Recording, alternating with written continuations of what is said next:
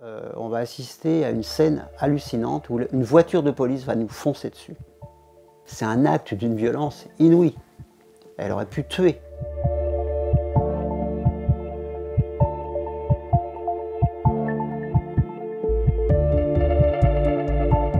Je m'appelle Michel Rousseau, j'ai 66 ans bien passés.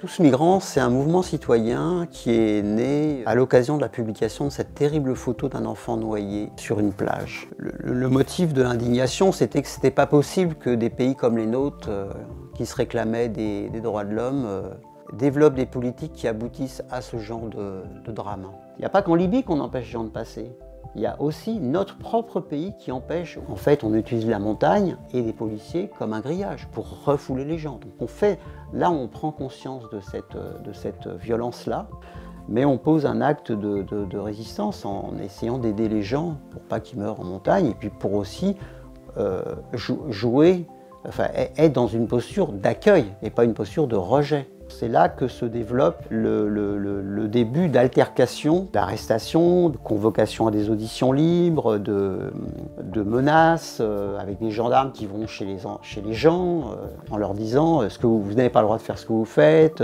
c'est un délit, on va fermer votre boutique, on va vous coller des amendes, on va, vous poursuivre en justice. Il y a toute une série d'intimidations qui commencent jusqu'à l'arrestation d'une des fondatrices de Tous Migrants au moment où elle emmène, accompagne six, six, exilés qui avaient réussi à passer la montagne.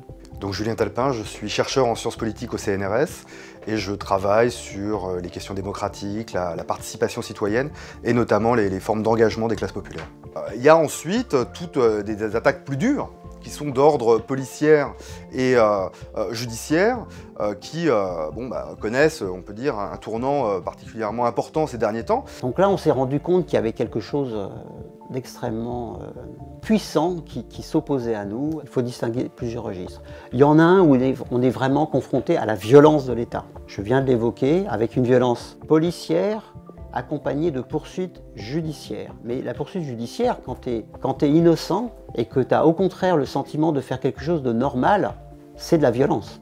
La criminalisation du militantisme et des mobilisations associatives euh, euh, est, quand même un problème démocratique fondamental. Les enseignements qu'on tire de 4 ans, euh, bientôt 5 ans de ce combat, c'est justement de s'ouvrir à l'expérience des autres pour pouvoir ne pas foncer tête baissée dans les pièges qui nous sont tendus et dans les, dans les problèmes auxquels on va être confronté.